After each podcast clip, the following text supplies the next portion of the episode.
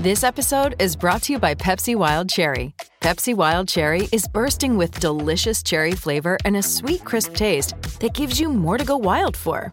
Getting wild may look different these days, but whether it's opting for a solo Friday binge watch or a big night out, everyone can indulge in their wild side with Pepsi Wild Cherry. Also available in Zero Sugar. So grab a Pepsi Wild Cherry and get wild.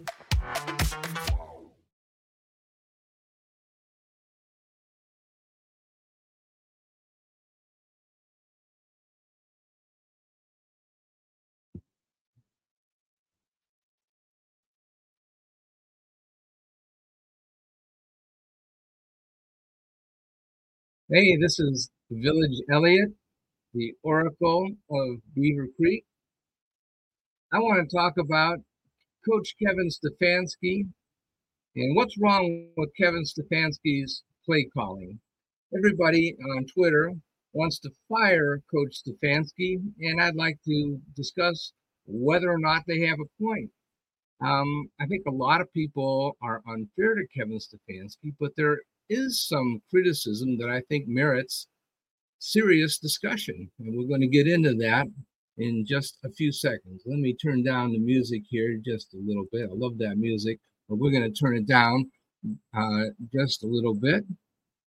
And let's talk about uh, Kevin Stefanski. What's wrong with his play calling? What's right about it? It's not all one way or the other. There's uh, ammunition on both sides of the equation. Okay. And let me share my little PowerPoint presentation with you. And I always fumble with this just a little bit. So bear with me for just a second for those who have uh, video. It's Kaley Cuoco for Priceline. Ready to go to your happy place for a happy price? Well, why didn't you say so? Just download the Priceline app right now and save up to 60% on hotels. So, whether it's Cousin Kevin's Kazoo concert in Kansas City, go Kevin, or Becky's Bachelorette Bash in Bermuda, you never have to miss a trip ever again. So, download the Priceline app today. Your savings are waiting. Go to your happy place for a happy price. Go to your happy price, Priceline.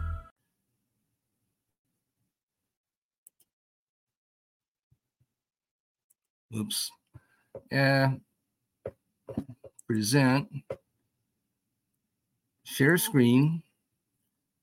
And window. Here we go.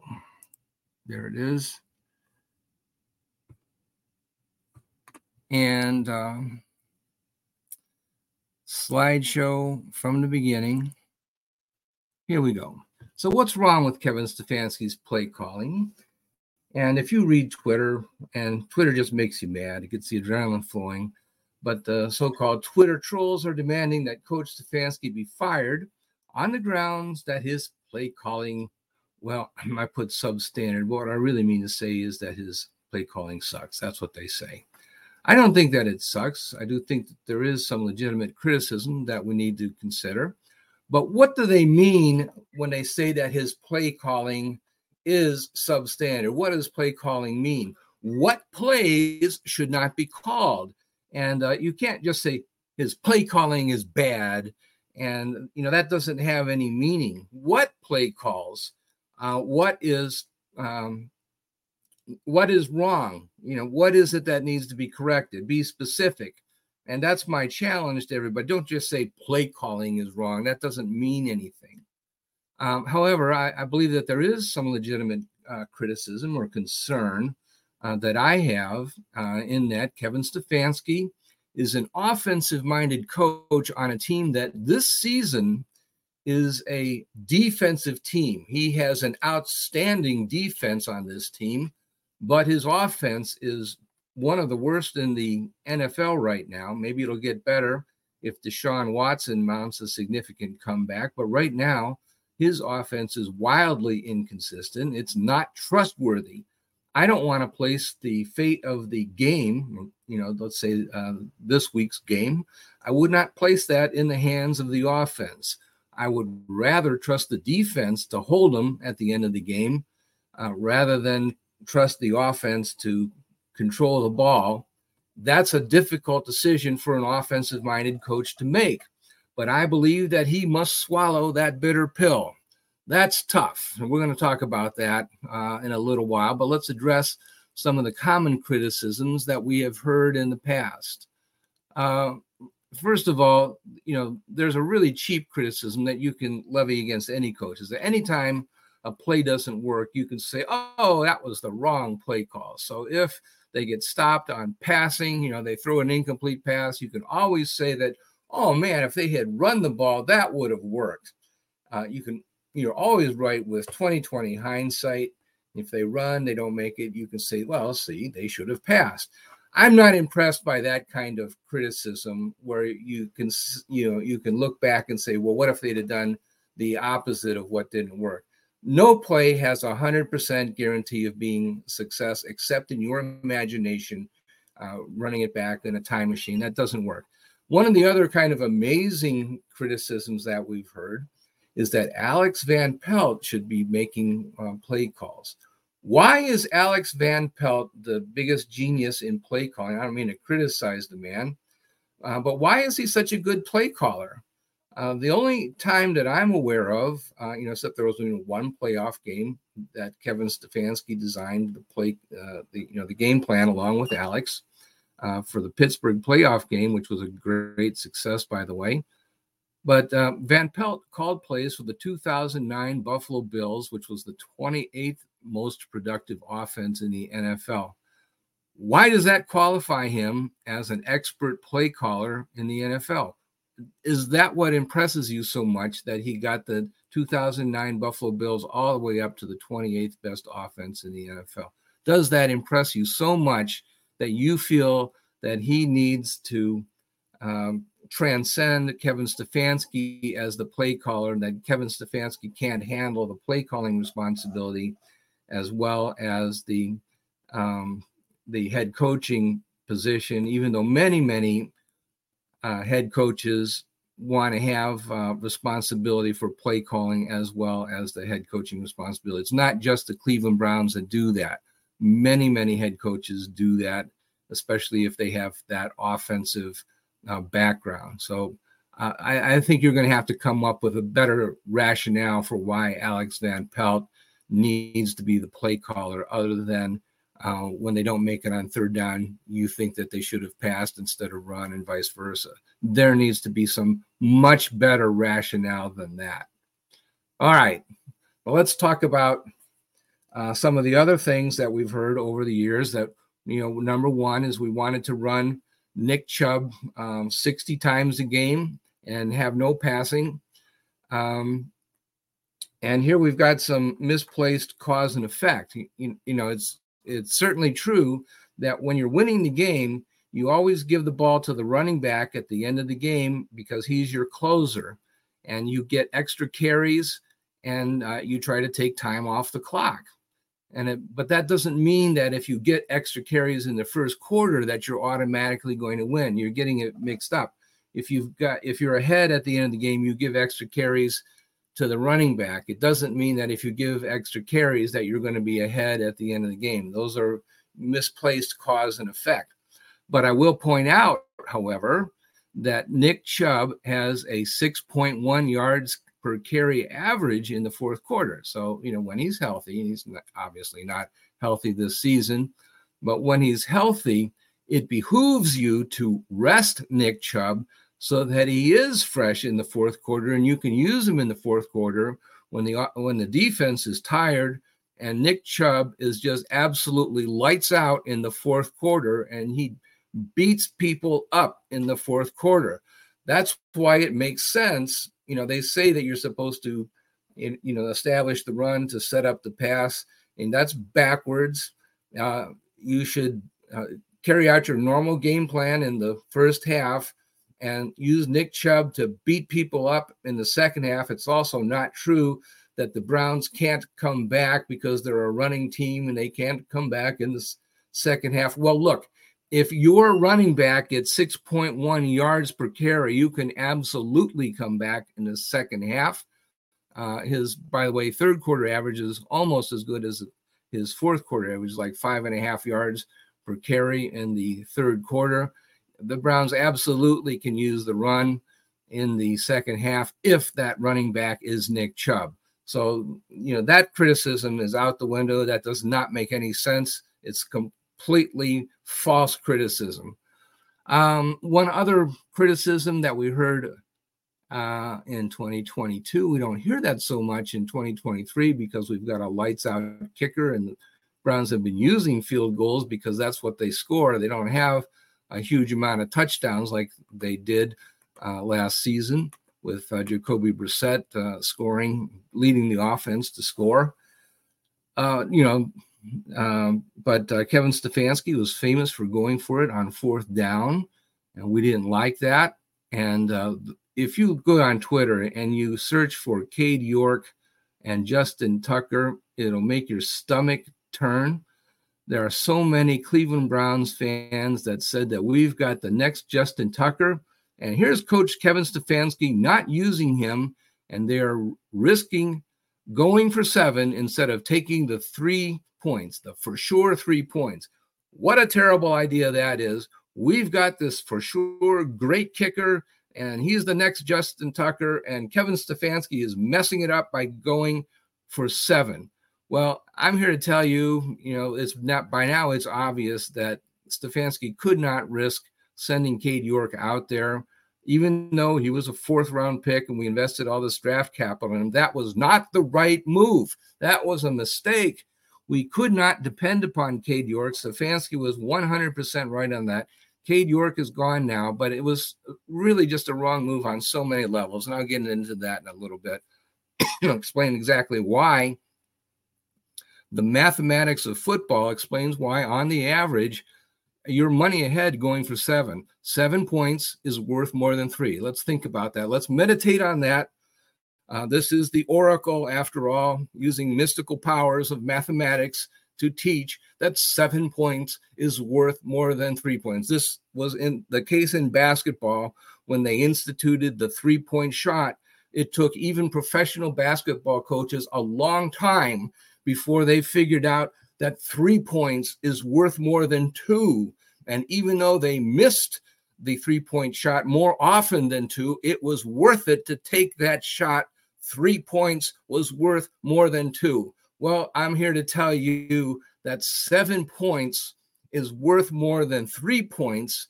And after, you know, a, a, a century, well, since 1920. So, yeah, it's been more than a century of playing professional football, seven points is indeed worth more than three. Let's go look at the data a little bit. Um, yeah. Oh, okay. Let me let me talk a little bit. Let me go back to the running back um, situation. We don't have Nick Chubb this year. Uh, we we did have a neurosis this season about Nick Chubb. I, I don't know if they listened to the Twitter trolls or whatever, but we went into the season with only two running backs, and that was a mistake. And I whined about that and people shouted me down saying that oh Jerome Ford is just great. We we don't need anybody else. We got Jerome Ford. Well, we do need somebody else. We needed to have really four running backs. Uh, we only had two, and um, you know now we're we're starting to build uh, some some depth. We're up to three now. Uh, unfortunately, the uh, you know, Nick Chubb is not one of those three, but at least they're trying to find four backs to fill that running back room. Uh, Jerome Ford is part of the room, and he's doing okay. He's not as good as uh, Kareem Hunt uh, has been over the years, but we did bring Kareem Hunt back, and uh, he's lost some weight. He's regained some quickness that he didn't have last season, and he's still awfully good in short yardage. Uh, we found Pierre Strong, who we traded for from the, the, New England Patriots. It's the first time that we ever made a trade with New England where we might have actually won. Um, but Pierre Strong has got 4 3 speed. He's great on the outside. Kareem Hunt, good on the inside. We like that combination. We also signed uh, Kenyan Drake, the former Baltimore Raven. He's a veteran. And, um, you know, he is on the downside of his career, but maybe uh, after he learns the playbook a little bit, he may be able to contribute in the second half of the season. So maybe we will have four running backs that can distribute the load. And, um, you know, maybe we can get by and put a running back together that can be assertive in the fourth quarter without Chubb. And it's not going to be the same, but at least it could possibly uh, be uh, functional. Um, you know, maybe maybe not even average, but at least be functional without Nick Chubb. This is not a a good offense overall, may not be an average offense overall, but at least needs to be able to function. All right, back to when it's fourth and goal. Uh, what about when it's down by the goal line? Why don't we take the three points? And the reason is that the yardage means something. And if you kick a field goal uh, from the one, uh, what happens is okay that you kick off, the other team gets the ball at the 25 yard line, more or less. Maybe, uh, you know, if they run it back, maybe they get a little more than that, maybe a little bit less. Um, but basically, you're giving up 24 yards of field position. And if you just think about it, um, you know, add up all the yards that the teams produce in a game and figure out how many points they get over the course of the game. And it turns out that, you know, about 18 yards is worth about a point. You know, that's how many, uh, you know, total yards in the game the offense generates. And they get about this year about 22 points a game. Offense is down this season. And so this year, about 18 yards is worth about a point. Uh, and it's enhanced down by the goal line. It's actually worth a little bit more than that. And so if you have a chance to pin them down near the goal line, it's really more like a point and a half. And let me show that on a graph. Uh, this graph comes to us from a website called advancedfootballanalytics.com. And what it shows is how many points you're going to get as a function of field position. So if you are uh, down by the other team's goal line, you're pretty sure that you're going to get six or seven points. Okay. If you're uh, at first down. but if you're starting out at your own end zone, it's actually more likely that the other team is going to get the ball back and score. Uh, so if it's 99 yards for a touchdown, you're uh, very unlikely to score. And in fact, the other team is more likely to score a point and a half, as, as I mentioned. And uh, so the the uh, defense actually has an advantage there. And it's not until you get close to let's say the 17 yard line is sort of the over under for who's going to be the next team to score. So the defense has a big advantage if they can pin the other team down by the goal line, and especially if you've got a defense as good as the Browns, you have a really good chance uh, to be the next team to score. So, um, so no, uh, it's not a bad thing if you miss on fourth and one, you're still likely to be the next team to score points. And that's why that uh, pushes the percentages in your favor to go for the seven points. Because even if you don't get to seven, you're probably still going to be the next team to score points. So that that's an added incentive for you to try to score. And that's why uh, the numbers, the number crunchers say that, yeah, you're better off. Uh, you've got two ways to score. You either score the touchdown outright, or if you don't make it, you're probably still going to get the ball back and score either a touchdown or field goal on the ensuing next possession. The other team is probably not going to score against you if they get the ball with 99 yards to go. That's what it means. Okay. All right. So I want to talk about Cade York. Uh, he, of course, has been cut. I think he's on the Jaguars practice squad. Let's talk about him being the next Justin Tucker. Uh, and I put uh, actually four different uh, people uh, Justin Tucker, Cade York, Dustin Hopkins, our present kicker, and also myself. Why? Because it's my show. And uh, who's a professional kicker? Well, Justin Tucker is. Cade York, well, he's on the borderline. He's kind of professional for now on a practice squad. Dustin Hopkins, love that guy. Been great. Am I a professional kicker? No. Who can kick the ball 65 yards uh, for a field goal? That is. Uh, Justin Tucker, yes. Cade York can do it just as strong. Can Justin Hop Dustin Hopkins do that? That's probably the outside of his range. I would say that the first two guys have greater range than Hopkins, although Hopkins has been in consistent in the over 50 yard field goal. In fact, he set an NFL record for consecutive uh, 50 or more uh, yard field goals or the, uh, consecutive games with at least 50 yard field goal. And his uh, he made his jersey, I think, went to the Hall of Fame in Canton because of that. Now, the crucial thing is can you actually kick footballs through the goalposts? Justin Tucker, yes, he's the one of the greatest kickers in NFL history. Does Cade York do that? Once in a while, he does, or he did when he was with the Browns. Dustin Hopkins also very, very consistent. Now, I wouldn't say that he is equivalent to Justin Tucker, but he's very, very good. We are really fortunate to have a guy like Dustin Hopkins on our team. Okay, what about uh, running his mouth? Uh, Justin Tucker does not do that. He is a great teammate, a great representative for the Baltimore Ravens in the NFL. Admire this man very, very much. Cade York does run his mouth. Um, has uh, when he was with the Cleveland Browns, made commotions on the sideline, did all sorts of things, and uh, probably not things that a rookie should have done. Dustin Hopkins is also a great citizen, great teammate from everything that we know, everything that we've heard. Uh, my job is to run my mouth. Um, I'm not a professional football player, though. Uh, sportscasters, people in the news media, that's our job to be controversial, attract attention, uh, generally be a horse's hind end. Um, so I think, you know, players need to decide whether they want to be media personalities or whether they want to be players.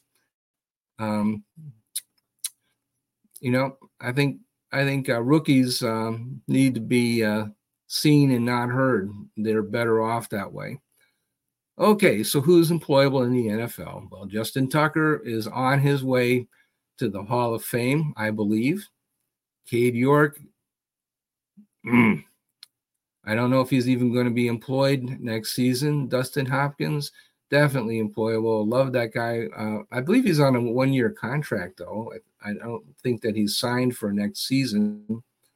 And uh, uh, little Elliott, um, well, not an athlete he's going to be a commentator and that's all he's ever going to be. So i'm going to continue to run my mouth and make my living talking about sports. I am not an athlete i don't know anything about pro football to be honest with you. I'm just going to comment on it. So uh, good luck to cade york. Uh, i don't think he's done anything that permanently burns his bridges from the cleveland browns. I think uh, his uh, rookie sins can be forgiven if he wants to try out with the Cleveland Browns in the future, I think that the Browns would be receptive to taking him back. Um, but I think that they should provide competition, not just give him a job. And I think it was a mistake, by the way, to uh, not have competition from the get go. I think that they should always have two or three kickers in camp. And the idea of coddling a kicker and not having competitors in because you're afraid of hurting his feelings that's a terrible idea. That's not what pro sports is about. There should always be competition. There should always be the threat that somebody's going to come in and take your job away. I believe that especially for the kicking position and quarterbacks i would always bring in four or five quarterbacks to, to the uh, summer training camp. Um, competition is good you know, coddling your players and being afraid to hurt their feelings by bringing in competitors, that is a bad idea. So, competition, not coddling. That's my message for the kicking uh, profession. And okay, so anyway, I'm getting off on a uh, side issue, but go for it on fourth down. Uh, generally speaking, generally speaking, that's your money ahead. What about the famous uh, third down and three versus Seattle? I have a different take on that than the rest of the world. Uh, why did Stefanski do what he did? well, there's a general rule that you got to play to win on the road, not to tie. Um, if he doesn't make the uh, first down, uh, punts the ball, then Seattle has a chance to come down and at least score three points forced overtime. So that's why he felt that he needed to get uh, a first down. That's why he passed. Um, why didn't he run for it? You know, we've got Kareem Hunt. He's good for three yards, right? Well, we don't know that. What kind of shape was Kareem Hunt in? Remember that he's had a thigh injury. He's questionable for two weeks in a row. He was game time decision two weeks ago. And uh, how sure are you, as a fan, that he was good for three yards in the late fourth quarter? Do you know what kind of physical shape he was in? And I would compare that to like a baseball pitcher has been throwing uh, for nine innings, and um, the manager comes in to take him out. And you're sure that he can still throw. He's at his pitch limit. He's throwing 100 pitches, but you're sure that he can face the next batter. How do you know that? Uh, I'm not sure at all that he's good for three yards uh, at that point, and especially if uh, Seattle is looking for it. And remember that they sent a whole bunch of pass rushers uh, at that point. They're loading up the line, um, you know, and that's what did them in. Is they sent extra people up to the line of scrimmage. It wasn't that they were covering all the receivers. Uh, so I, I, you know, I, I, doubt whether he was going to get three yards against uh, what Seattle was doing on that play. um, but, but, but, but, but, but, I do have a, a point to make here. Uh, I think that the offensive minded coach, Kevin Stefanski, is a former offensive coordinator and quarterback coach.